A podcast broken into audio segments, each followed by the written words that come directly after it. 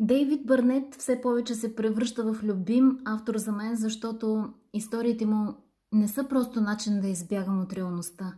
Напротив, те ме връщат в реалността и ме вдъхновяват да обичам живота, да обичам хората, да обичам себе си.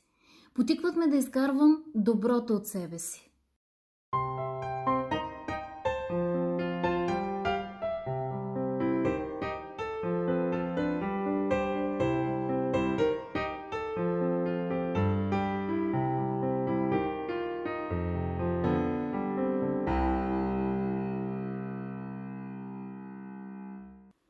Преди време бях чела статия за тази програма, която някои колежи и университети прилагат, като настаняват свои студенти в старчески домове и по този начин им осигуряват по-ефтина квартира, но не само.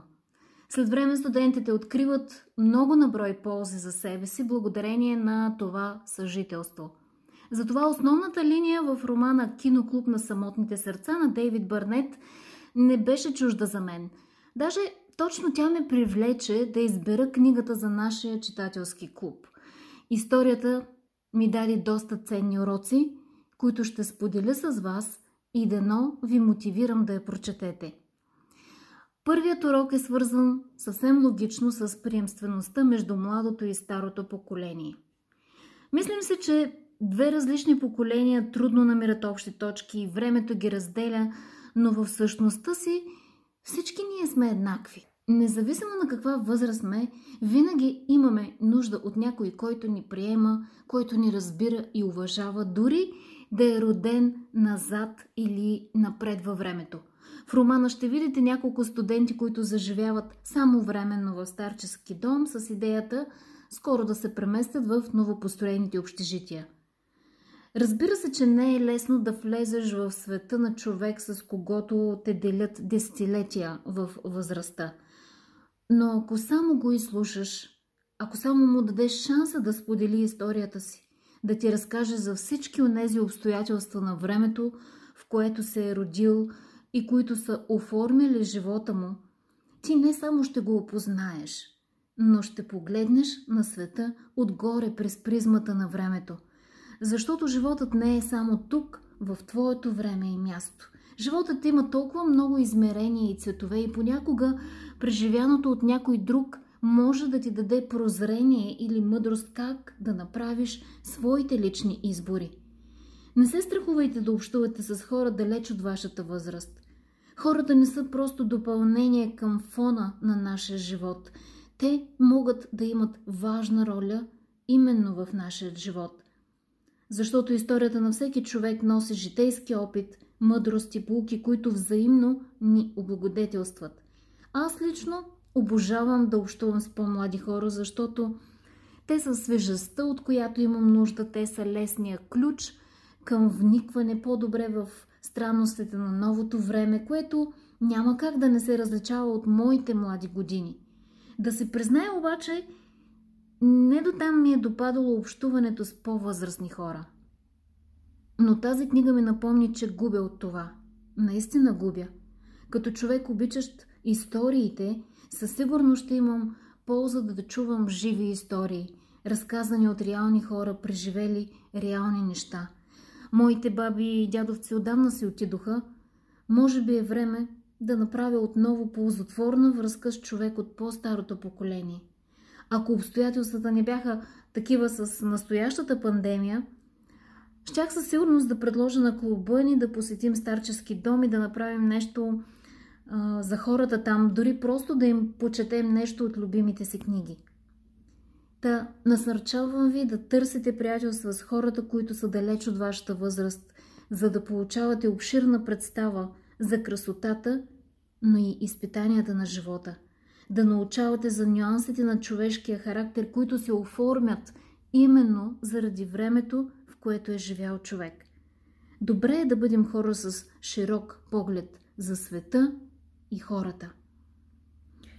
Вторият ценен урок. В историята ще откриете една възрастна дама, която се оказва, че е имала ужасно отношение към хората от семейството си. И понякога за това не стои някаква трагедия или мистерия. Просто има хора, на които им харесват да бъдат проклети, както пише и авторът. Внуците й са й изпращали толкова много подаръци в старческия дом, а тя ги складирала под леглото си неотворени. И една от героините зададе въпроса Не е толкова трудно да си мил, нали? Не ти струва нищо. Защо понякога имаме склонност да сме сурови с най-близките си? А какво да говорим за чуждите хора? Знам, че не е лесно да обичаш всеки. Понякога имаш и основателните причини да не го правиш. Но животът е твърде кратък да го живееш в самота, странейки от хората, пръскайки проклетия насаме натам. Не се струва да ти мине живота така, когато можеш да простиш или да преодолееш огорченията. Можеш да поработиш върху характера си, поне малко да го умикотиш, поне малко да бъдеш мил. Третият ценен урок. В историята ще срещнете един възрастен мъж, израснал с предразсъдъци към по-младите, с предразсъдъци към иммигрантите и въобще с много предразсъдъци. И ще се запитате, може ли човек цял живот да живее с предразсъдъците си и да не направи нито милиметър в страни от тях? За съжаление има много такива хора по света – и нямат оправданието, че просто си имат своите разбирания, нито че са отраснали по друго време в по-различен свят. Както се изрази една от героините, всички живеем в един и същи свят и за предразсъдъците няма извинение. Няма причина, която да спира промяната от човек, независимо на колко години. Това, което са ти предали обществото или родителите от твоето време, не е задължително да остане с теб цял живот – повечето неща имат най-малко две страни. Човек трябва да адаптира мирогледа си според хода на времето, да дава шанс на хората да ги опознава, особено на тези, които не може да търпи. Радвам се, че този сърдит старец преживя промяна в мисленето си, точно както трябваше и да се случи. Четвъртият ценен урок в историята ще срещнете едно младо момиче, което повече от всичко иска да бъде някой друг, но не и себе си.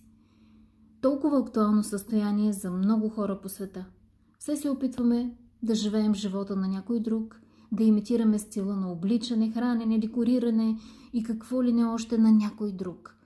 И толкова се губят хората в това бягане от себе си, че в крайна сметка не успяват да бъдат щастливи, дори когато станат съвършените имитатори на своите ролеви модели. Човек живее пълноценно, когато обича себе си, когато живее в хармония със собствената си същност, когато опознава себе си и се стреми да променя нещата, които не си харесва. И го прави не заради другите, а най-вече заради себе си. Харесаме, че това момиче Джейни успя да погледне на себе си с други очи в края, да осъзнае, че Чувството да бъдеш себе си е едно от най-прекрасните чувства. И колкото по-рано хвърлиш от раменете си товара на стремежа си да бъдеш друг, толкова по-леко започваш да живееш своя си живот. Беше прекрасно напомнене за мен този мотив в книгата. Петият урок дойде от историята на една друга обитателка на старческия дом. Жена изгубила мечтите си в своята младост заради конкретен човек и позволила на омразата да я погълне до толкова, че да живее с мисълта за отмъщение години, години наред. Колко хора по света правят точно това? Някой някога съсипва мечтите ти и ти не знаеш как да реагираш на това, освен да започнеш да пълниш сърцето си с омраза, с отмъстителен дух – и прикарваш живота си в стягащия капант на тези негативни емоции. А можело е да бъдеш щастлив. Можело е да избереш да спреш да се самосъжаляваш и да избереш да бъдеш добър човек. Да избереш друга мечта, защото животът може да бъде изживян пълноценно, дори когато първоначалните ти планове за него са се провалили. Шестият урок ми го дадоха едни родители от историята и една дъщеря. Родители, които си мислят, че знаят най-добре какво трябва да учи дъщеря им и как да се реализира. Колко от нас като родители са склонни да нямат прозрение за истинските мечти на децата си. И налагайки им нашият модел за успех, прекършваме тяхната визия за собственият им живот. Харесваме, че в историята тези родители осъзнаха грешката си и макар пропаста между тях и дъщеря им да беше вече огромна, все пак никога не е късно да поправиш отношенията, да изградиш отново мост към детето си. А дъщерята, тя също имаше какво да научи. Да, не можем да избираме родителите си, но избираме приятелите си. И всеки може да избере да бъде приятел със семейството си, дори когато те мислят различно. Силно препоръчвам този роман на всички, които търсят в историите вдъхновение за по-добър стил на живот, за по-добра нагласа към хората и изобщо искат да бъдат мотивирани да стават по-добри хора. И днес, и утре.